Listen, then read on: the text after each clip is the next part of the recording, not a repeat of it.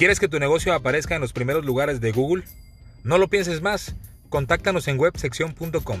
Con nosotros podrás tener tu dominio propio como tuempresa.com, además de cuentas adicionales y servicio 24/7.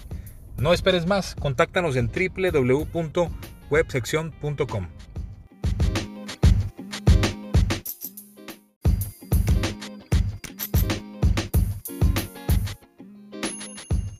Muy buenas noches, seguimos con la, parte del episodio 10, en donde platicamos un poquito acerca de, la historia de don Agustín, que nació en la, década, en de los 20, eh, después de la revolución de, don Porfirio Díaz, en, de la revolución de Porfirio Díaz, de la revolución en la que don Porfirio Díaz se vio exiliado, ¿no? allá a inicios de, de 1910, y pues todos esos oficios que se, que se tenían en aquella época, ¿no? El ser telégrafo, el ser ferrocarrilero, cómo, cómo el ferrocarril vino también a traer mucho trabajo, eh, el, ser mecánico, y, fuimos pasando por diferentes etapas de la vida de don Agustín hasta llegar a la vida de, don Jorge, que eh, a su paso por, por eh, este tema de la mecánica, también vivió muchos puestos y nos quedamos con que él estaba certificándose o, tuvo que certificarse en un periodo aproximadamente de seis meses con el ITESM, que es el Instituto Tecnológico de Estudios Superiores de Monterrey,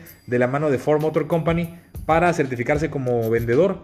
En aquel entonces, para poder ser un vendedor de refacciones, no era como que nada más agarrar tu maleta y salir con tu catálogo de, precios.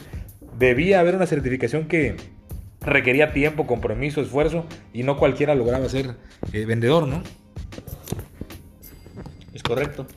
Y, entonces se certificó. ¿Y cómo fue que llegó la oportunidad de las ventas de, de, refacciones?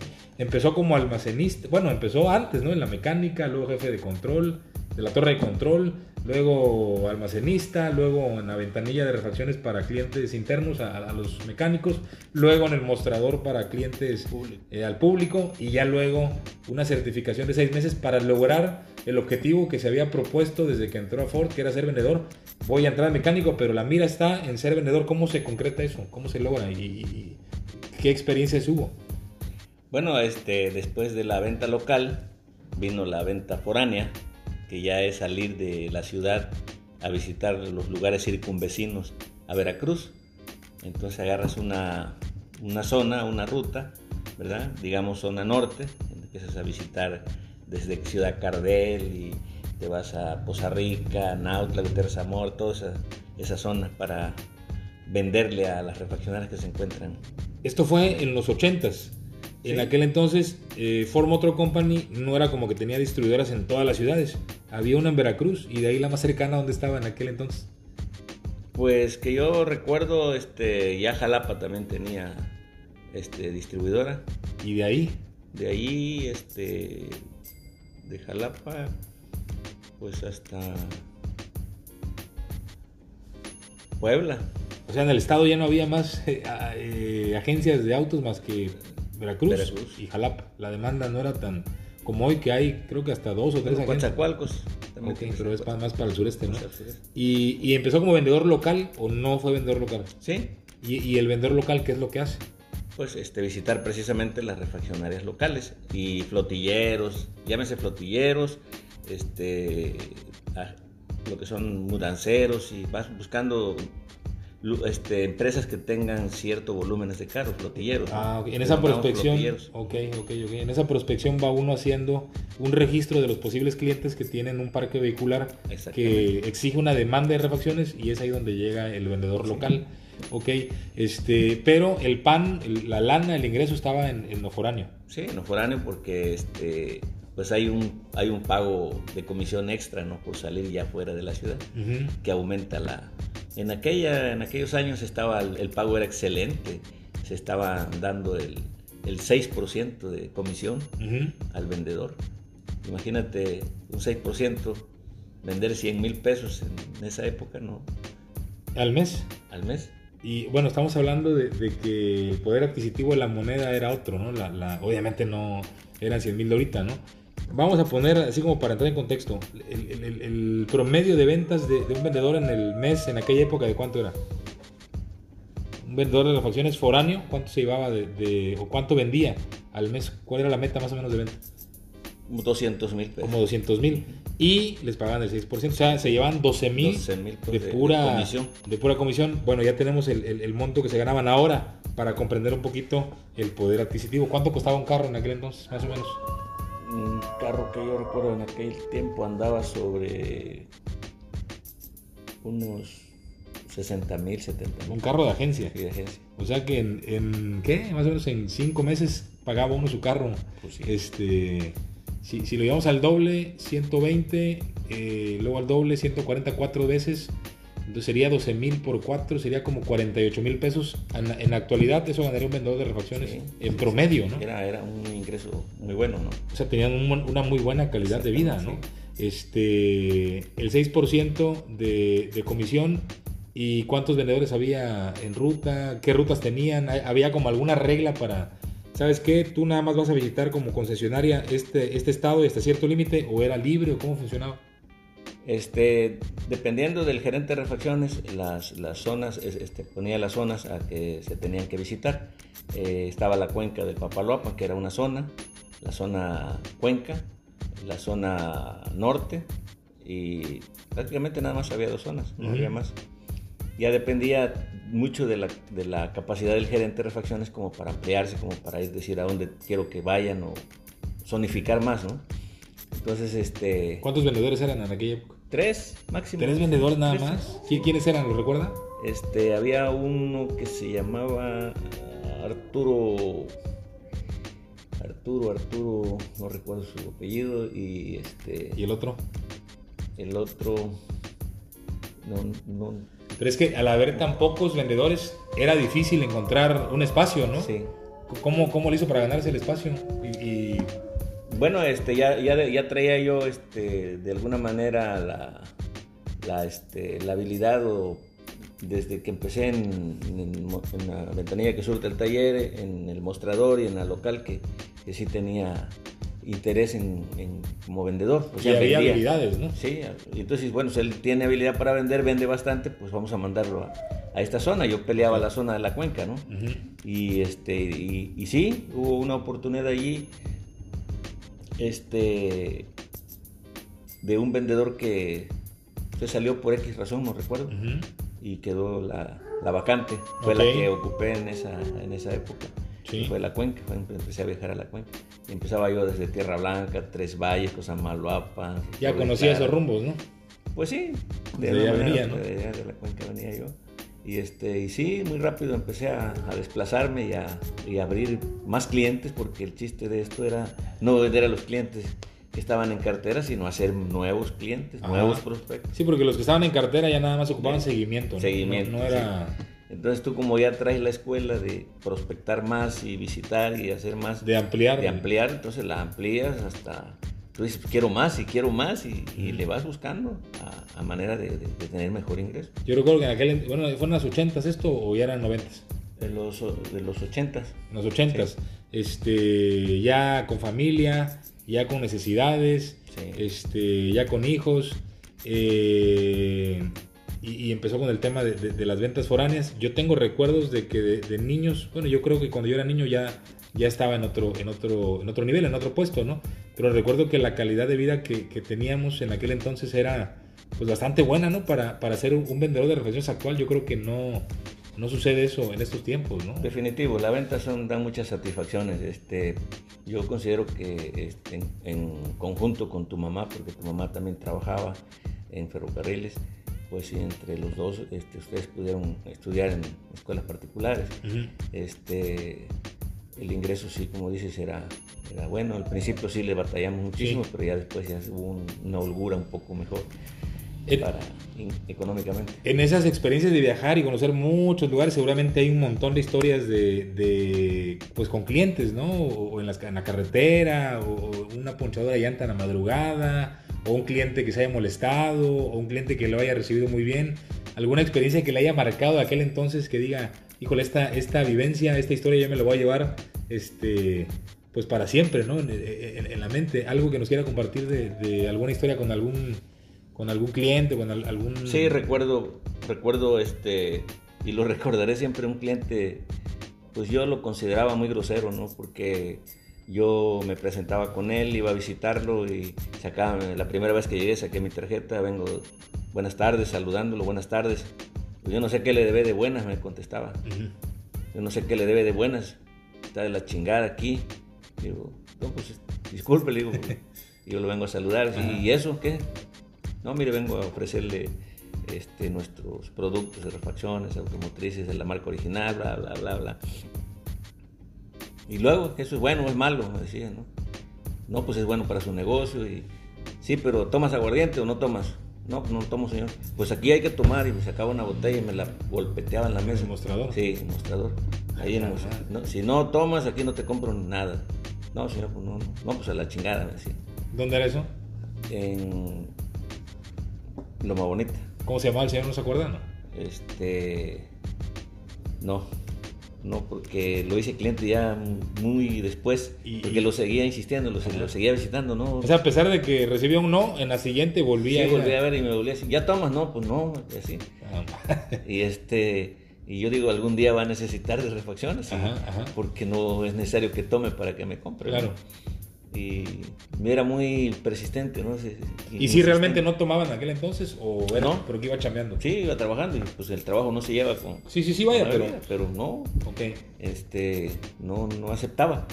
Y un día me, me acompañó mi hermano Rubén Ajá. y le dijo, vamos a la zona, te invito y me, me- me invitó. Y se quería golpear con él, se quería agarrar, ¿Por qué? porque nos tra- me trató así, ¿no? De que, no, pues a la chingada. Usted ya, sa- ya sabía la Yo respuesta. ya que iba a sabía, sí. Y, le, y la chingada se va usted, pendejo. Y dice, "Sí, no, digo, espérate, espérate". Se quiso comprar pleito ajeno. ¿no? Aguanta, que yo tengo rato queriendo Sí, hacer algo y tú vienes sí. aquí a... A- porque mi tío Rubén es, es este, le decían una chispita, pues es, Sí, es una mechita corta. Exactamente. Entonces, este, le digo, no, espérate, digo, no, es que ya así es este cuate, le digo, no te puse sobre aviso, le digo, pero, no, es que no se vale, coño, si nos está mandando la chingada. Ajá. ¿Y Este, qué hizo el señor cuando mi tío le, le- le contestó? No, no, le valió. Ah, No, pues tengo gente que a lo mejor hasta tengan arma ahí Sí. en su escritorio, Sí, sí, sí, ¿no? sí. Entonces, más vale irlo sobrellevando. Que mi tío también traía su... su- Sí, él estaba en la militar, estuvo En el ejército. En el ejército. sí. Y este, y ya platicando con alguien, no, le digo, no, es que me, me cabronó ese, me, me calentó, me enchiló. Ajá. Sí, pero así se va a encontrar un montón de, de clientes. Le digo, mira, nosotros tenemos que observar al cliente y tenemos que darnos cuenta si está de buenas, si está de malas, eh, si está contento, en fin. Ajá. Uno tiene que ser hasta psicólogo, le digo, porque... Y en la hora en que llegue uno, o sea, hay horas, este, mi papá me platicaba mucho. Si no ha comido el cliente, si ya Sí. comió, ¿no? Sí, no sabe. Con el, con el simple hecho de que lo saludes y veas cómo te contestó, ya te das cuenta si está de buenas, está de malas o no tiene tiempo, si tiene tiempo, ¿no? Ujú. Entonces, este, se respetaba en esa ocasión mucho su- el área de mostrador, donde tú te ponías con tu catálogo. Este, tuve un supervisor de ventas que me decía que no ocupara yo todo el espacio Del mostrador. Del mostrador, sí, un catálogo aquí, la libreta para allá. Y, y así que, no, lo menos que pudiera yo, dice, ocupa lo menos para que tenga espacio el, Y sobre el carro, el- la estacionada. y el estacionamiento no te vayas a estacionar enfrente de la refaccionaria porque es el área de donde llegan los clientes. Estacionate media cuadra, una cuadra y camina, respeta su lugar. Del, eh, tips que me daba ese supervisor. Que ya no existen hoy en día, ¿eh? Ya No, la gente no ya le vale. Sí, le vale. Inclusive este, me decía, si llegas y ves que está otro vendedor, otro agente de ventas, ah, dale la vuelta o vete a ver otro, no lo interrumpas, déjalo que termine. El vendedor respeta al vendedor. Mm, Y, este, y tengo una experiencia también de una ocasión que estaba yo trabajando con un cliente en Huatusco y llegó un vendedor de Córdoba, como Córdoba estaba cerca, ujú. y estaba yo trabajando con el cliente.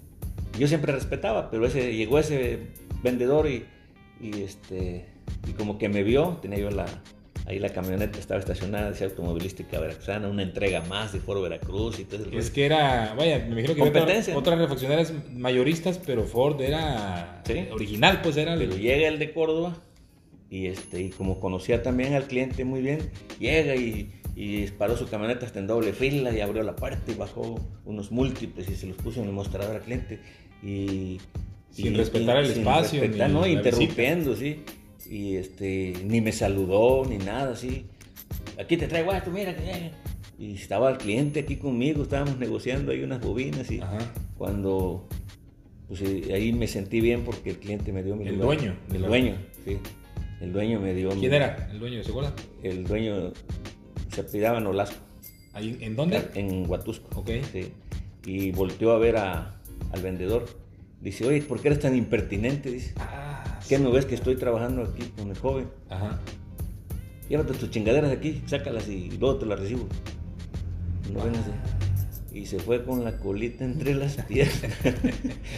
Qué feo no ser así porque este no, no, no, no debe ser. Es- claro Entonces aprendes muchas cosas, ¿no? A- De, de respetar al otro vendedor. Sí. Ah, en la actualidad ya no, en la actualidad te encuentras una refaccionaria y se juntan 5 o 6 vendedores. Ahí están todos amontonados con el cliente. Y, y- y al final, algo ahorita que viene ad hoc, este, pues ya son casi más de 40 años en el mundo de las refacciones, o más o menos cuánto es. Pues de 1976, 77, El tema de refacciones. En el 78, en el 78 ya estaba, ya estaba prácticamente en. Entonces son 44 años en el mundo de las refacciones y decíamos ahorita el tema del respeto a la persona, la, la- la cultura, este, pero también el tema de las tecnologías, el tema de, de- de la- de las nuevas formas de, de trato con la gente que ya, ya es bien distinto, el WhatsApp, todo esto ha ido evolucionando y Charles Darwin tiene una frase que, que dejó para siempre, para la eternidad, que dice que no es el- el- el, la especie que sobrevive no es ni la más fuerte, ni la más rápida, ni la más veloz, ni la más, sino es la que se adapta al cambio, ¿no?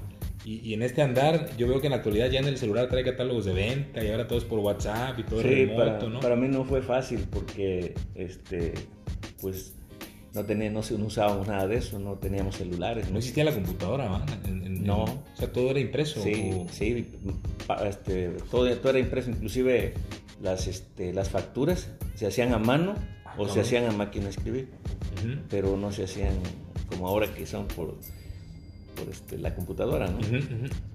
Este, entonces no había ese, ese tipo de, de tecnología. Este, me convertí en vendedor foráneo y este, con otra certificación Ajá. y después me, me hicieron supervisor de ventas. O sea, ya era el que le, le acompañaba o entrenaba o, Ajá, a los vendedores y ya después ya yo entrenaba a los vendedores a un paso de la gerencia. a un paso de la gerencia como supervisor de ventas. ¿Y el supervisor cómo ganaba? Porque el que vende es el, el- el- el vendedor de foráneo Sí. es el que se lleva el 6%, ¿no? En Sí. aquel entonces, ¿y el supervisor qué lana se lleva? Disminuye, disminuye la disminuye el, porcentaje de porcentaje, ajá, el porcentaje de, de ventas disminuye, Pero tiene más vendedores. Pero tienes una, más vendedores, empiezas a organizar más a los vendedores, los empiezas a capacitar bien para que vendan más y entre más venden, pues más ganas tú, te disminuyen el porcentaje. ¿Qué pero, porcentaje era? eh, como supervisor? Como supervisor ya estaba sobre el 1 1.5. es, es un bajón cañón, pero Sí. ¿cuántos vendedores? Pues ya este teníamos ya cuatro vendedores, ¿no? Ya no, ya éramos cuatro vendedores. Puros foráneos. Puros foráneos. O sea, tenía cuatro personas a cargo, Sí. cuatro vendedores. cuatro vendedores. Entonces, este, ya como supervisor, pues te dedicas más a, a vigilar como supervisor, ¿no? A checar las ventas, ponerles objetivos, el cumplimiento de objetivos, otorgar tal vez este eh, un incentivo por logro de objetivos para a- ayudar a los, al- a los vendedores. Antes, antes de pasar a- al tema de supervisor como vendedor foráneo, eh, ¿qué reconocimientos daba Ford? ¿Algún premio que recuerde que se haya Sí. llevado? Sí, este, sobre todo, primer lugar en ventas de, de zona, ¿no? Por tu ruta. Entonces sí había, el primer lugar nos daban 3 mil pesotes, eh, un montón de lana, ¿no? Que ahorita, bueno, haciendo el cálculo que hacíamos en ese momento eran como 12 mil pesos más o menos. Segundo lugar 2 mil y tercero mil. Ujú.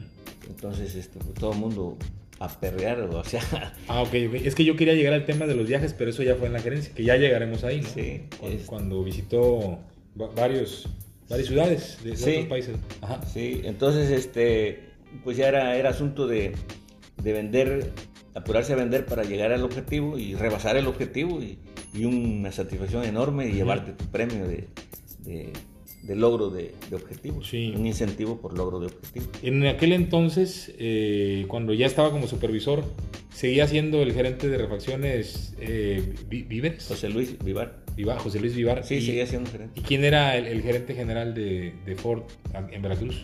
Este se llama, se llama Nicolás Loman Pedersen. Loman. Loman. Sí, creo que es danés. ¿Y él era de aquí, de Veracruz? Vivía aquí, no sabía. O sea, sabía que era de origen danés, pero no sabía. Nicolás Loman. Loman Pedersen. O sea, los apellidos eran como, como foráneos, ¿no? Loman. Era un señor alto, güero, de ojos azules.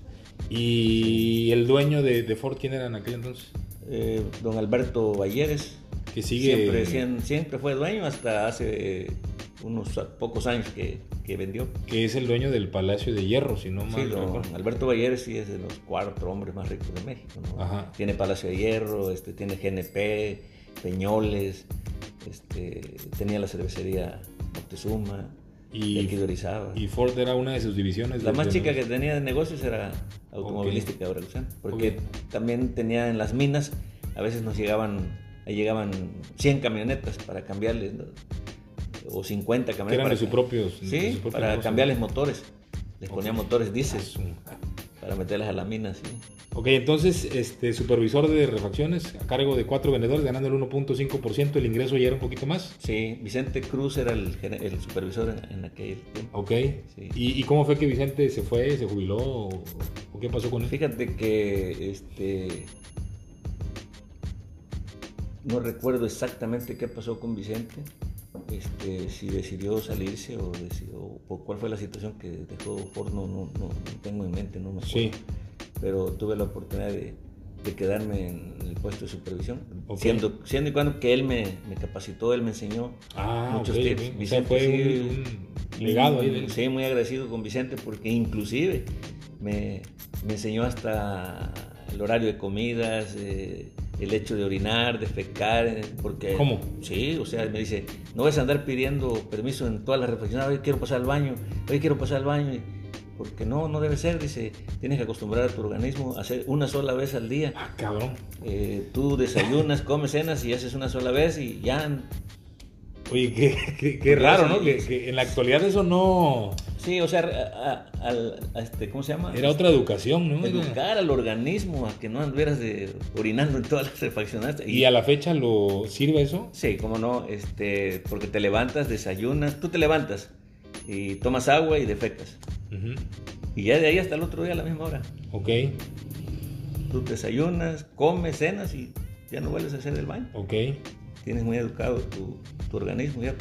Entonces este señor Vicente Cruz también le daba esos tips. Sí, muchos como los de no estacionarse enfrente, los de parar el carro allá, los de no ocupar el espacio, los de respetar al, al vendedor y todo eso, sí. Yo creo que hasta para hablar con otra persona. Él era una persona muy educada, sumamente educada los buenos días, las buenas tardes, con permiso, todo, todo, todo. Sí. Modales. Modales, exactamente, sí. Ok. Entonces, ¿qué? ¿Se, ¿Se, fue don Vicente? Creo que se enfermó. Él ya no vive, Vicente, ya no vive. Y me quedé ya como supervisor. Y este, también me capacitaron para la supervisión. De, igual con el ITES. Igual con el ITES. Y este, diploma y todo. Y sí, estando como supervisor, sí me llevé una, o sea, lo de supervisor me, me ayudó mucho a seguirme desarrollando en la capacidad de ventas porque sí, ya amplié la, no siendo gerente, amplié la, las rutas conjuntamente con el, con el gerente. Y es que esto al final el, el, director, el gerente general o, el que está revisando los números ve que se incrementan, ¿no? este cuate hace rentable mi negocio. Sí, me toma, me toma, mucho en cuenta, ¿no? Como supervisor, porque sí le metía muchas ganas ya. Yo hacía los pedidos ya a la, a la planta Ford. Como supervisor yo ya hacía los pedidos. ¿Qué es la planta Ford? La planta Ford está en México y es del centro de abastecimiento hacia todas las distribuidoras de partes. ¿no? De ahí salían los camiones a, abastecer de refacciones. Que esto viene directamente de Ford Motor Company, que es el, el, vaya, el, lo central, ¿no? Exactamente. Que se movía muchísimo el mayoreo. Ok. sí. Entonces, este, supervisor de ventas, ¿y qué más pasó ahí? Pues, este, estando como supervisor de ventas, este, hubo un problema con el gerente de, refacciones. Este, la verdad que me da, me da pena y me da no sé qué comentarlo y decirlo porque pues mi papá siempre nos enseñó a ser honestos, a la honestidad, a no tomar un peso, a caminar con la frente en alto, a que no nos señalen, eh, valores que ustedes tienen también.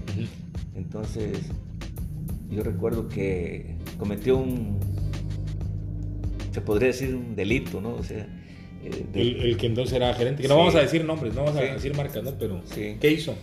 Pues permitió que entraran unas partes que no eran originales como originales y como una devolución para ayudar a un amigo, ¿no? Ok. Y los, los almacenistas se dieron cuenta. Se dieron cuenta y yo como, super, como supervisor me dijeron, este, hizo esto, dice, porque yo no aceptaba. Digo, no, no, no, no, puedo aceptar porque calificaba yo, firmaba lo que entraba al almacén también. Y ya estaba tomando un poquito más de atribuciones en, la supervisión y no aceptaba, pero como me fui a comer, en el lapso que me fui a comer, el gerente hizo el movimiento y los almacenistas me dijeron, hizo esto y esto, esto, venga, aquí está la pieza, mire, aquí está. Dicen que tanto peca el que mata a la vaca como el que le agarra la pata, Sería complicidad, sí. el, el quedarse callado, ¿no? Sí, y entonces yo no me quedé callado y, y, este, y hablé, ¿no? Dije, hubo esto, así, así, cambiaron estas piezas y, y bajó el director y comprobó y, y entonces ¿El director o el gerente general? ¿E-, ¿Este señor Loma? Director y gerente general tomó, tomó, la decisión. Okay. Entonces ya no estaba Loman, estaba, este, ya habían cambiado de gerente general. ¿Quién estaba en ese entonces? Ya estaba mm, eh, José Manuel Labor de Bermúdez. Ok. paz descanse también. Okay él estaba como director y gerente general. Y él tomó la decisión de, de este, darle las gracias a esta persona por su deshonestidad. Y, y fue donde, a base de un memorándum, me nombran gerente de refacción. ¿Ya sabía o fue sorpresa? Fue sorpresa. ¿Se enteró por el memorándum? Me enteré por el memorándum. ¿Cómo fue? Pues llegó la secretaria y me dice, aquí está ese memorándum, yo bravo, y yo lo veo y lo leo y me quedé así como que... Congelado. No, sí, no, no, no puede ser, ¿no? Ah, solicitar, dice, el memorándum decía al gerente de, la gerencia general para gerente de ventas, gerente de servicio, gerente administrativo. ¿Cuántos gerentes hay en una distribuidora? Pues después del director y gerente general está el gerente administrativo, está el gerente de ventas, el gerente de servicio, el gerente de refacciones y nada más. Y ya las, los staff, ¿qué sistemas? y, los, encargados de laminación y pintura. Y... Ok, entonces llegó el memorándum, que en ese entonces era el medio para informar, para comunicar. No había correo electrónico, obviamente. No, había correo electrónico, era, papel. Puro papel. Sí, con copias y, y copia a todo el mundo. Y vinieron. del director a todos los gerentes, a los ¿qué decía el memorándum? Decía, este, a partir de, del día de hoy, eh, toma como el señor Jorge Bravo, se le nombra gerente de refacciones de esta empresa. Así, ¿Cuántos años tenía ya en Ford Motor Company en ese entonces? Pues ya tenía como 10. Como 10 años sí. de Ford. Sí, como empezando de mecánico, ¿no? sí. Y llegando a, la gerencia de refacciones y sin, en aquel entonces, licenciatura, ¿no? Sin estudios. Nada, nada, más que los de eh, tesis y Motor Company. Y, y, académicamente, ¿hasta qué edad, hasta qué grado académico se quedó? ¿Qué, qué terminó? Primaria. Solamente la primaria. ¿Sexto de primaria terminó? Sí. ¿No hubo secundaria? No. ¿No hubo preparatoria? No, menos. Pero sabía sumar y restar. Todo. Sí, yo fue cuando yo recibí el memorándum y este, de inmediato dije, no, no puedo. O sea, yo estoy eh, trabajando y haciendo lo que sé, y, pero ya agarrar una gerencia dije, no, pues no, no. Y fui y hablé con el director. Con el señor Laborde. Laborde, sí. Y pues ya había venido el de ventas. Muchas felicidades, Jorge, bienvenido y pues todos a felicitarme, ¿no? Por el nuevo cargo, pero yo no lo aceptaba, digo, no, voy a hablar con, con el señor Laborde, y fui, y, ¿Por qué no se sentía...? Porque para mí implicaba como que yo tenía que llevar un control eh, administrativo más profundo. Y yo dije, pues yo no sé nada de administración. Yo sé vender. Yo sé vender, pero administrar, pues no. Porque el gerente que tenía cargo, el gerente de refacciones. Pues yo no sabía exactamente así. Yo lo veía ahí en su escritorio, pero no sabía eh, a fondo que todas sus funciones y responsabilidades. Este, ya después me, enteré por, por el, manual, el manual de ah. las funciones y responsabilidades, pero por el memorando yo fui a, hablar con el señor Laborde y ¿sabes qué, ¿sabes qué señor Laborde? Yo no, no puedo tomar el puesto. ¿Por qué? Me dice Le digo, no, le digo. Es que no lo consultaron para la decisión. No, nomás me llegó así. Y para mí fue una sorpresa. Entonces dice, a ver, siéntate. dice, siéntate. En su oficina. En su oficina, siéntate ya. Ya me senté. Tranquilízate. Dice, a ver, te voy a hacer una pregunta. ¿Sabes leer? Sí, le digo. ¿Sabes este, escribir? Pues, también. Sumar, restar, multiplicar, todo. Le. ¿Sabes vender? Pues eso es lo que hago. ¿Sabes comprar? También es lo que hago. Eso quiero que hagas. Lo administrativo, para eso tenemos un administrativo, para eso tenemos a la secretaria que lleva lo administrativo. Tú te vas a encargar como un director de fútbol a dirigir a la gente, hacerla rendir y a crecer. Eso es lo que quiero que hagas con tu equipo. Forma bien tu equipo de refacciones, organiza bien todo y dedícate a vender, comprar y vender. Eso sí puedes hacer, eso sí le digo. Más claro el panorama, ¿no? Sí, dije yo, perfecto. Chingo. Tienes estas responsabilidades y me dijo, tú puedes correr a alguna persona que veas deshonestidad en ella, la puedes correr. Y era toma de decisiones. Toma, tú puedes tomar la decisión. Si llegas a ver alguna anomalía, tú tienes, te doy la autoridad. Este, en descuentos te doy hasta este descuento, puedes otorgarle a algunas personas conocidas o que tú quieras apoyar. Hasta este descuento tienes chance de hacer.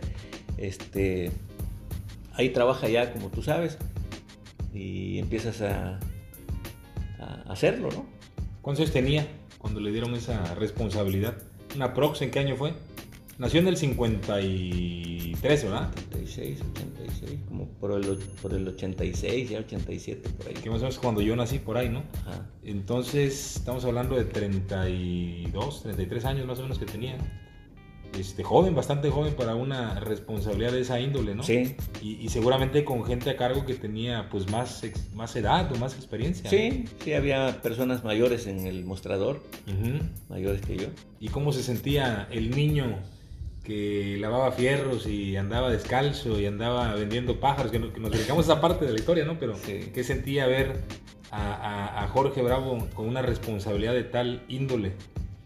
Sí, este, pues mucha, ahora sí que mucha responsabilidad y mucha dedicación y empeño para sacar, salir adelante y no, no quedar mal, ¿no? este, entonces uno se dedica a analizar, yo analizaba que cuando ya tomé las riendas como gerente de refacciones, entonces mi primera visión fue haber visto, fue haber checado que se ocupaban tres personas para, para hacer una venta.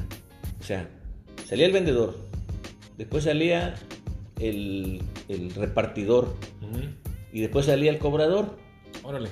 Entonces se usaban tres vehículos y tres personas. Entonces lo puedo resumir con una sola persona, dije. Esa idea es de... Fue mía. Decirle al director, ¿sabes qué? Estos tres podemos hacer uno. Pero cambiaban todas las funciones y la sí, o sea, había una reingeniería de un manual, ¿no? Sí, definitivo. Pero, ¿y cómo lo piensas hacer? Me dice, le digo, mira, para empezar, el vendedor ya no va a utilizar un auto. ¿Y qué va a utilizar? Una camioneta. Pick-up, le digo, no, una camioneta de doble rodada, grande. ¿Y eso? Le digo, mira, la vamos a llevar en carrozar y le vamos a hacer anaqueles adentro. Como si fuera una refaccionaria ambulante. La vamos a llenar de refacciones, de todo lo que más se mueve en la zona. Y el vendedor, él mismo va a surtir y él mismo va a cobrar y él mismo va a facturar. Va a llevar su blog de facturas, su máquina de escribir o manita como la quiera hacer. Va porque salía el vendedor y, pedía en refacciones y no sabía si el cliente había pagado, no había pagado, porque hasta que llegara el cobrador ya se sabía si pagó o no pagó. ¿Por qué, esa visión de, reducir? Vaya, yo, yo lo, vería como dueño, como director, digo, el, objetivo es hacer rentable el negocio, ¿no? Generar más ingreso. Y en esa búsqueda voy a, eficientar procesos y voy a eficientar puestos, ¿no?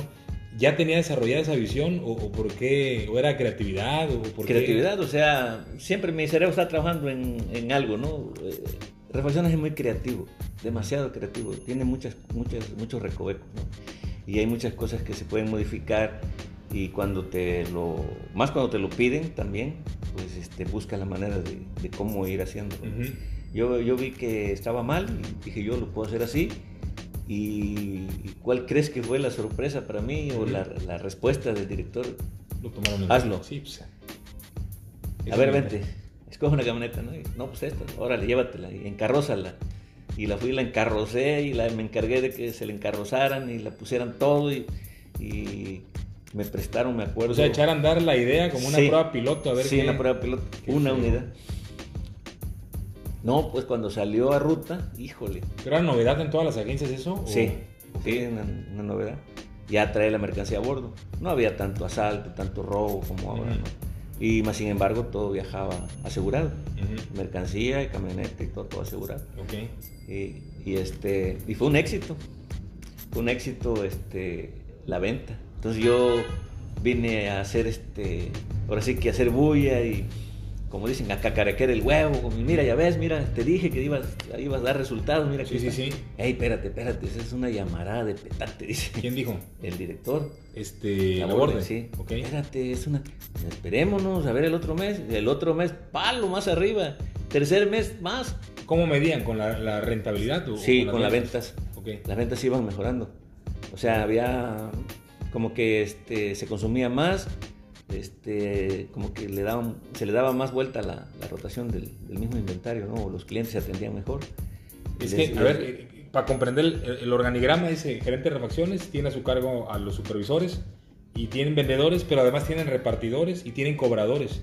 Y con el tiempo, para ser más eficiente el, el- el- el negocio, desaparece el repartidor, desaparece el cobrador y se queda una sola persona Sí. como vendedor haciendo todo Haciendo ese- la esa labor, ¿no? Entonces a quién no le interesa Sí. generar más lana, ¿no? Y entonces ya se me autoriza otra camioneta. Ajá. Y ya empezamos a... A adecuar. a ¿Quién hacía la adecuación ahí mismo o la no, la llevaba yo aquí a, Río Blanco. Ujú. Ahí, un, ahí en Carrozan, en Ciudad Mendoza. Bueno, yo he visto por Perote, la ¿no? Chichica y toda esa zona. Ah, pues. la laguna de... La ajá. Chichica. Pero más acá hay un. Se la llevaba yo a un en Ciudad Mendoza. Y hacían una. Ahí modificaban los- las carrocerías. Órale. Sí. Este. Y las, ¿Cómo, cómo, cómo encontraron eso? ¿O ya lo, por la ruta pues, que pasaban ahí? Sí, bueno? pues ya uno se da cuenta. Ah, Siempre yo por donde paso me gusta mucho observar, voy viendo todo. ¿Qué hay, qué no hay? Sí, exactamente. Ok. Y te acuerdas, tu mente es una computadora, un- te graba todo, Sin ¿no? límite. fotografías todo, sí. Y te acuerdas en dónde estás viendo aquello.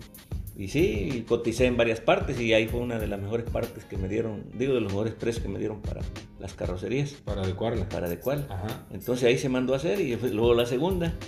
Y ya con la segunda, pues los otros se frotaban las manos, ya querían traer sus camionetas. Ajá. Se abrieron más rutas. ¿Los vendedores cómo lo tomaron? Muy bien. Porque al final era más chamba, ¿no? Sí, era más trabajo, pero estaban más contentos porque no decían, pues quién sabe si lo haya o no lo haya o se lo vendan porque se tenía almacén cerrado.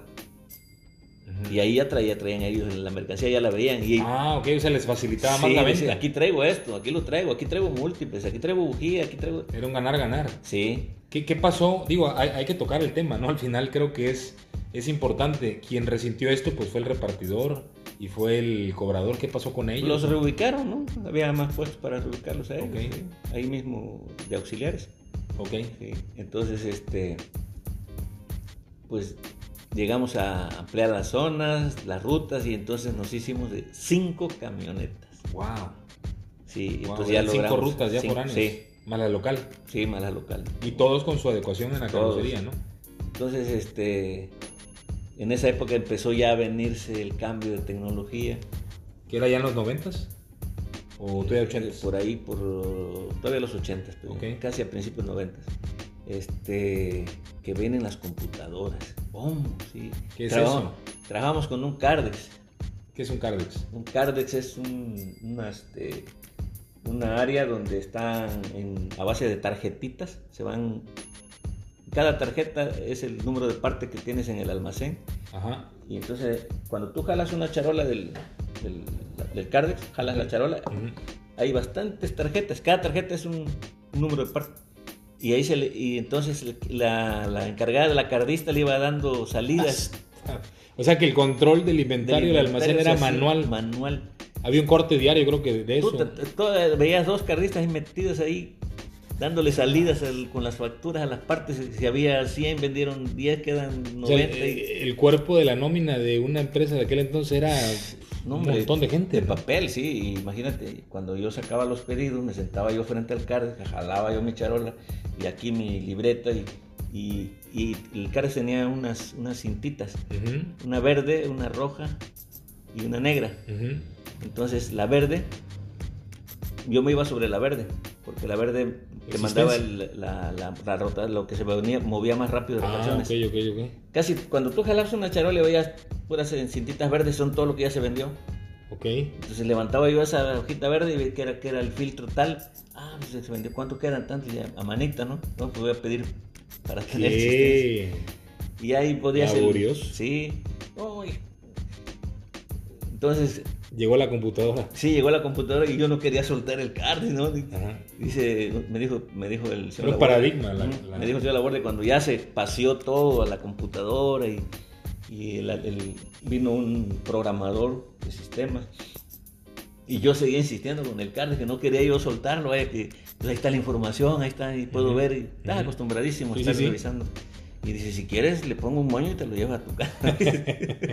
¿Así le digo? sí, porque a nosotros nos metieron, cuando venían las computadoras, nos metieron a jugar. Era un personaje, don, don José Sí, Manuel sí, ¿no? la verdad sí. Él nos este, empezó a, a meter a jugar. Van a jugar aquí el Pac-Man y En la en computadora. la computadora. Así nos empezó a llevar para meternos y perderle para, el miedo. a la- para despertar el interés Sí. por medio de juegos. Ajá. ¿Quién Ya. era el ingeniero de sistemas? Se llama Ignacio García. Este, Que también yo creo que era de los pioneros en sistemas. de- Sí, él de hecho época. en la universidad de aquí, de Veracruzana, da clases o no sé si viva o ya no. Ok. pero era un genio. Un Sí, genio, sí. pues él programaba todo. No Wow. había los programas que ahora hay que ya los venden. Pues es que hechos. ahora es más sofisticado, ¿no? Ya hay más Sí. necesidades y, y hay más segmentos. Pero entonces llegó la computadora para el control de inventario. Inventario. Entonces, pero el, el problema venía, este, cómo llevar el control del inventario y entonces ahí fue donde me involucró de lleno el señor Laborde conjuntamente con el, el ingeniero de sistemas. Ajá. Dice, Jorge, aquí está el ingeniero de sistemas, todo lo que quieras de información, platícale a él. Es que eh, ahí existía la necesidad. Sí. Jorge tenía la necesidad y Sí. sa- y, tenía lo que quería, ¿no? que quería, lo que quieras, se lo va a decir a él, él te lo va a hacer, la máquina te lo va a dar. Ay, cabrón. Y dije yo, ya, wow. Y a ver qué quieres, Jorgito, ¿no? Pues y, quiero, por ejemplo, este, cuando yo prenda mi máquina, ver cuánto hay, este, y quiero saber en cada camioneta cuánto traigo. Ah, iba anotando, él iba anotando. Que era algo como impensable en Sí, ese- que, que me digan, a ver, la camioneta número 5 trae tantas bujías de este número y la camioneta número ujú. 2, Sí, sí. número 1, así.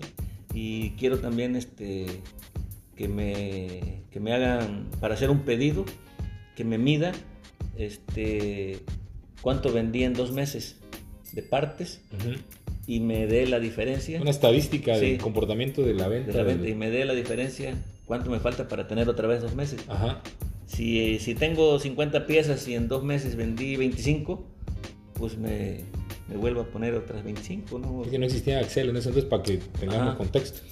Y él nomás anotaba y anotaba y anotaba y espérame, se iba y se echaba su chelita porque le gustaba el trago. Pero muy, muy habilidoso. Entonces me hizo un sistema tan apegado a mis necesidades que, wow, dije yo, yo, yo ya para hacer un pedido nomás daba un teclazo, ¿no? Y la máquina solita trabaja, taca, taca, taca, taca. Ya nomás me sentaba yo a analizar si no había una de esas partes que me salían como faltantes, si no había algo de que hubiera yo sacado una promoción y se hubiera vendido. O sea, vino a revolucionar, vino sí. a eficientar y vino a facilitar el trabajo de, de un vendedor de Sí. referencias, de un administrador de, de recursos. Y ¿no? sí, me llegaba todo, tenía exactamente este, controlado el, el último costo, el costo promedio, todo, todo, todo. Una fregonería, una cabrón. Entonces, este, teníamos tan eficiente nuestro sistema que se volvió piloto. Ford lo tomó como, como piloto. de- Ford Motor Company a nivel nacional, Nacional. lo tomó como piloto. Yo creo que a nivel mundial, porque No sé, tal vez, tal vez nacional, ¿no? O- es que al final se estandariza el sistema en, en todos. porque vinieron a, a- a ver el sistema que había y les gustaba, ¿no? Cómo estaba todo tan ordenado, todo, pero gracias al ingeniero de sistemas que hizo un, un verdadero sistema chingón. Yo no sé Ujú. si de ahí vende- vendió ese programa, se los vendió a algunos distribuidores. Ujú, Que en la actualidad un programador se hace millonario vendiendo ese tipo No, de, no, no, programas. La verdad sí, mi respeto con este ingeniero. Este, pero entonces eficientaba ya, ya todo, ¿no? Ya era mejor. Y, este, y empecé a, a destacar todavía más, ¿no? Con las ventas y después este, me conseguí unos proveedores de Estados Unidos, este, pegados a... ¿Y mejoraban los precios? Sí, que inclusive como le hacían, no sé, pero eran partes originales. Eh, yo conseguía, digamos, si, si el costo que, que, compraba yo en planta, todavía recibía yo abajo de ese costo hasta un 30% abajo. O sea, era una utilidad enorme que dejaba la empresa, ¿no? Sí. Y lo veía muy bien el director y gerente general. Es que e, era, era, yo entiendo que era una persona que venía a ser rentable en todos los aspectos. La empresa, hay una hay una parte que, que, a mí me quedó grabado que dice que un, un, administrador debe de tener las tres Cs, ¿no? Debe conocer las tres Cs, saber comprar, saber colocar y saber cobrar, ¿no? Y haciendo esas tres Cs vamos a hacer más rentable claro. un negocio, ¿no? Entonces este tema de conseguir proveedores eh, foráneos también fue idea, digo, proveedores en Estados Unidos. Sí. Fueron, fueron ideas de, de usted. Y luego conseguí un, este, un, una casa de, ¿cómo se llaman este? Que se dedican a la importación en, aduanas, están pegados con aduanas. Este, una agencia. Una agencia, una agencia aduanal para que me trajera el material. Okay. Y me lo ponían LAB aquí a Veracruz. Entonces, este, tenía producto a veces que no tenía ni la misma planta, ¿no? Wow. Sí, entonces lo conseguíamos directo. Sí. Y este, pues todo eso me empezó a calificar muy bien, me, me llevaban los a las convenciones que habían, después me invitaba al director y gerente general, las convenciones que había fuera del país me, llevaron. Fui ¿Cuál fue la primera convención o el primer lugar al que fue fuera de México? A Detroit. Detroit, Michigan. Michigan, en el 89. En el 89. Sí. ¿Que fue la, ¿Es la planta de Ford? Eh, bueno, están varias plantas allí. Nos llevaron a conocer las plantas. Allí, ¿Ya había viajado en avión antes o fue la primera vez que subió en avión? Mm, fue la primera vez también. De hecho, ya había ido a más convenciones, pero aquí en México. Ajá, en Acapulco. Sí, Acapulco, Cancún, Vallarta. ¿Cómo, ¿Cómo se iba a una convención en ese entonces? Era... Bueno, el director era el que nos asignaba quién va a ir y quién no va a ir, ¿no? Ah, ok. Y de hecho, el, gerente de refacciones, pues prácticamente obligado a ir para ir a, a ver cómo van los números a nivel nacional. ¿Qué hacen en una convención? Este, todas las estadísticas de todos los distribuidores de la República, cómo estamos calificados. Quién va arriba, quién ha vendido más, quién ha vendido en refacciones más, en el área de nosotros, ¿no?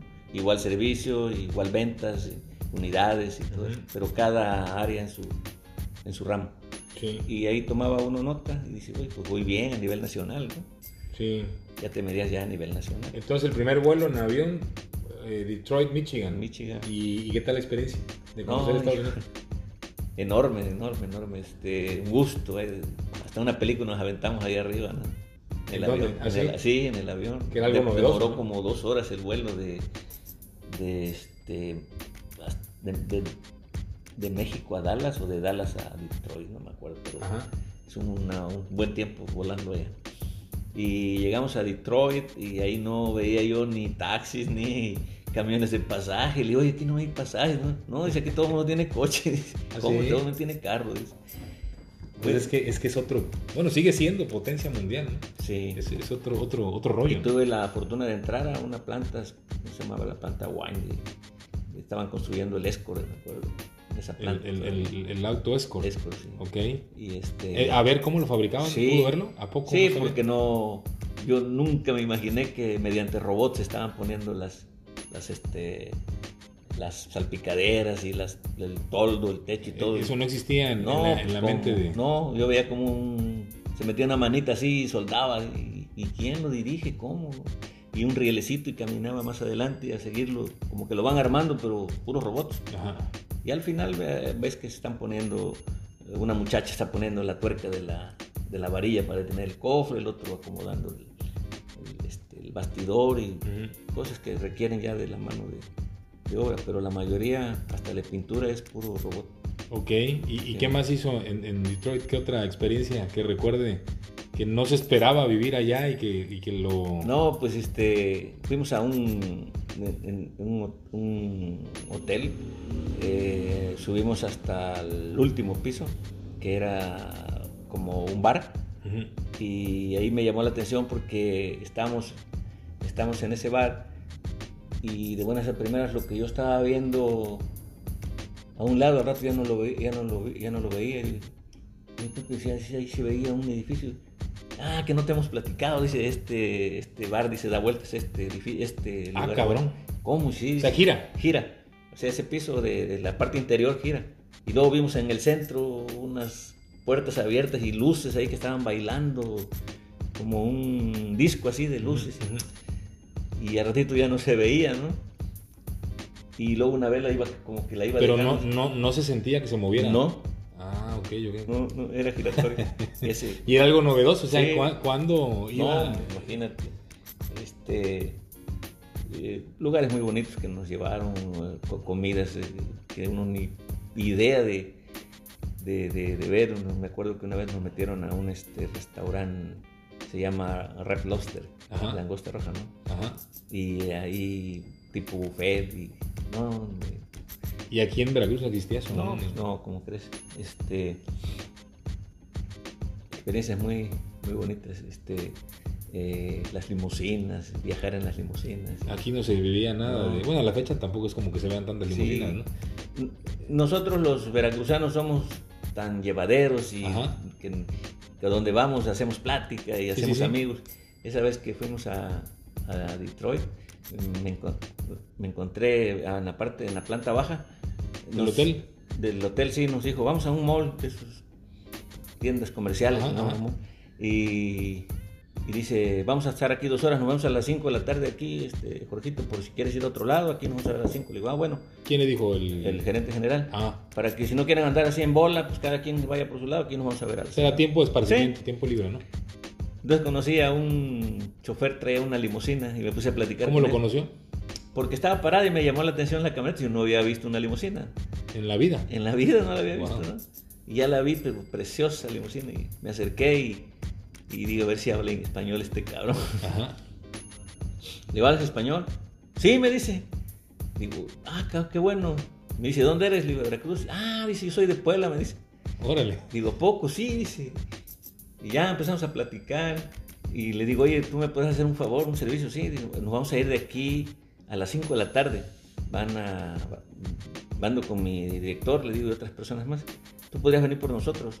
Sí, me ¿En la limusina? En la limusina, sí, dice. Digo, ah, perfecto, le digo. Entonces, este, a las 5 nos vemos aquí, sí, a las 5. Dice, yo vengo por, por ustedes, perfectísimo. Muchas gracias, ya me dio su nombre y todo, y nos identificamos y quedó que iba a estar a las 5. Ya luego me fui con ellos por allá. Y es que no había teléfono, ¿no? Ni no, celulares. No, no, no. Y ya, ya me fui con ellos para allá. Y me dice, Se quedaron de ver en el hotel ah. a las 5. ajá, ahí en el, afuera del mall, las 5. Ah, ok. Y ya cuando le digo, este, ya van a ser las 5, Pepe, le digo, porque mi chofer va a, va a venir. Ah, pinche Jorge, que Está loco está este. loco este cabrón. Y luego, ¿Quiénes iban? este- ¿Quiénes iban? Iba el gerente general, el gerente de... El gerente general, el labor. Laborde, sí. El gerente administrativo, el gerente de... ¿Quién era el administrativo? El administrativo era... Híjole. Ahorita me acuerdo. Ok, ¿quién más? Iba Mauricio Morales, que era el gerente de ventas. Iba De ventas de autos. De autos. Ajá. Antonio Franco, este, el gerente de autos usados. Ok. Este, eh, Jaime Álvarez, que estaba en la gerencia de servicio. Ok. Y un servidor. Ajá. Entonces le digo, vamos, viene mi chofer, tiene que, tenemos que estar puntuales. Y ya me imagino esos viajes han de haber estado. Pero.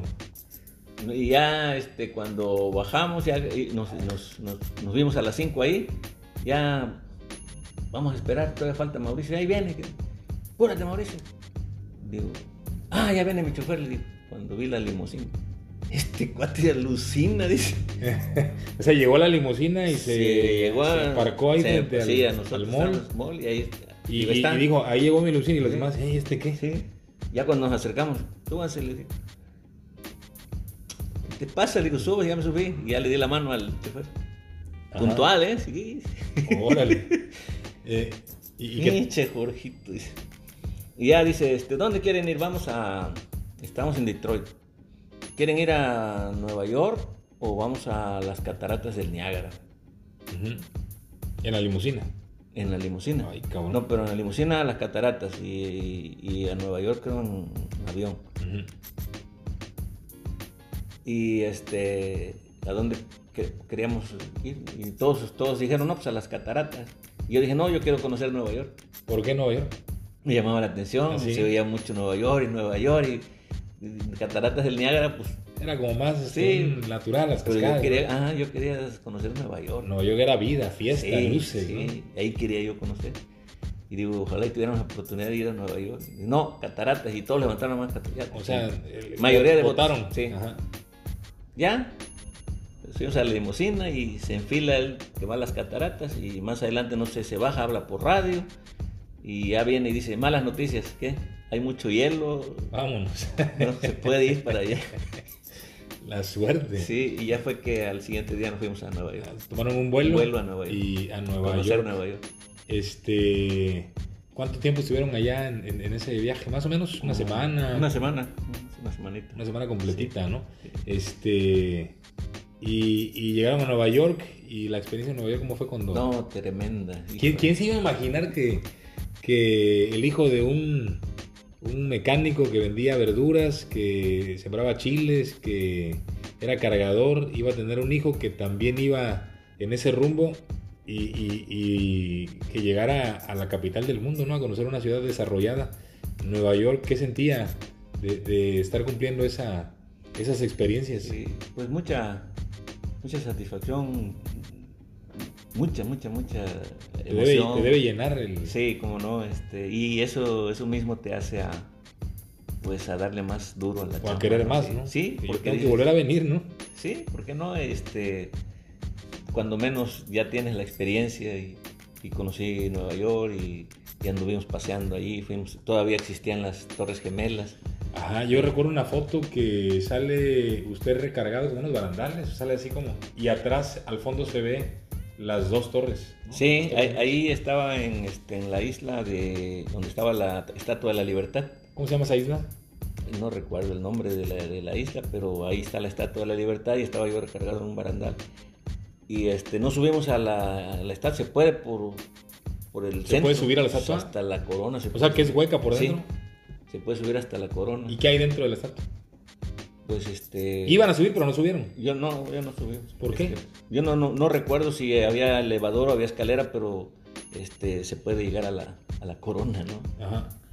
Entonces, pero está impresionante ahí estar cerca de la estatua, híjole, ¿no? Sí, ¿y cómo llegan a la isla? por medio de un ferry, un transbordador. Ok, y, Sí, y te cobran. regresas, te regresas igual. Ah, ok. Es como que pagas tu ticket, te lleva Sí. y estás un tiempo y Fuimos a regresas. conocer el barrio chino. Ahí en Nueva York. Sí, el barrio ese de los negros, el barrio Harley. Anduvimos en el metro. La Quinta Avenida. La, la pupila impresionándose Sí. por todo lo que se iba No, y viviendo. te mareas. Levantar la vista y ver los edificios. Ajá. Al pasar las nubes sientes que se mueve el edificio, ¿no? Ajá. Impresionante. La, las muchachas güeras arriba, sus caballotes, eh, policías, hijo. Sí, recuerdo esas fotos también. Sí. Y, y este. Otro, otro mundo, ¿no? Como, Este- como que estás en una película así, ¿no? Sí, debe ser. Debe ser. Además, en ese viaje entonces tuvo oportunidad de conocer Detroit, la planta de Ford donde se hablaban el, el- el este Esco- es- Escort.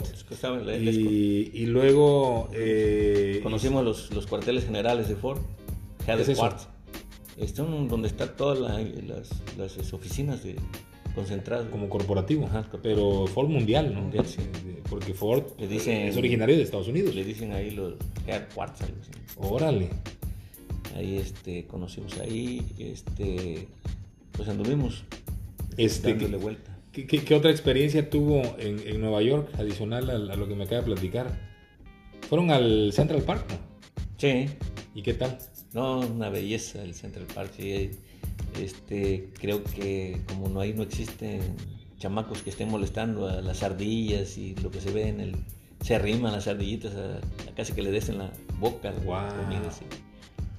Muy bonito lugar. Este, nos queda ya un minuto de, de grabación. Yo, yo pensábamos que iba a durar menos, pero la charla se extendió. Vamos a, a- a irnos a, a una, a una pausa y yo creo que vamos a ir platicando, eh, si Dios quiere, mañana o pasado, porque está bien interesante y seguramente va a haber eh, gente interesada eh, en saber qué pasó, porque también tuvo oportunidad de ir a un mundial de fútbol Afirmativo. en sí. el 94. Sí, a Orlando, Florida. A Orlando, Florida, y esa también está Y el Mundial del 86 también, ¿verdad? Igual a México. A México 86. Y, y bueno, un montón de historias que, que, que platicar, un montón de historias de contar y que pues son inspiracionales y son de superación personal porque una persona con solamente primaria llegó a conocer muchas partes del mundo y, más adelante vamos a, seguir platicando. Muchas gracias por llegar hasta esta parte de, del podcast para quienes están en este minuto 59. Eh, nos vemos en la próxima. Muchas gracias. Bendiciones.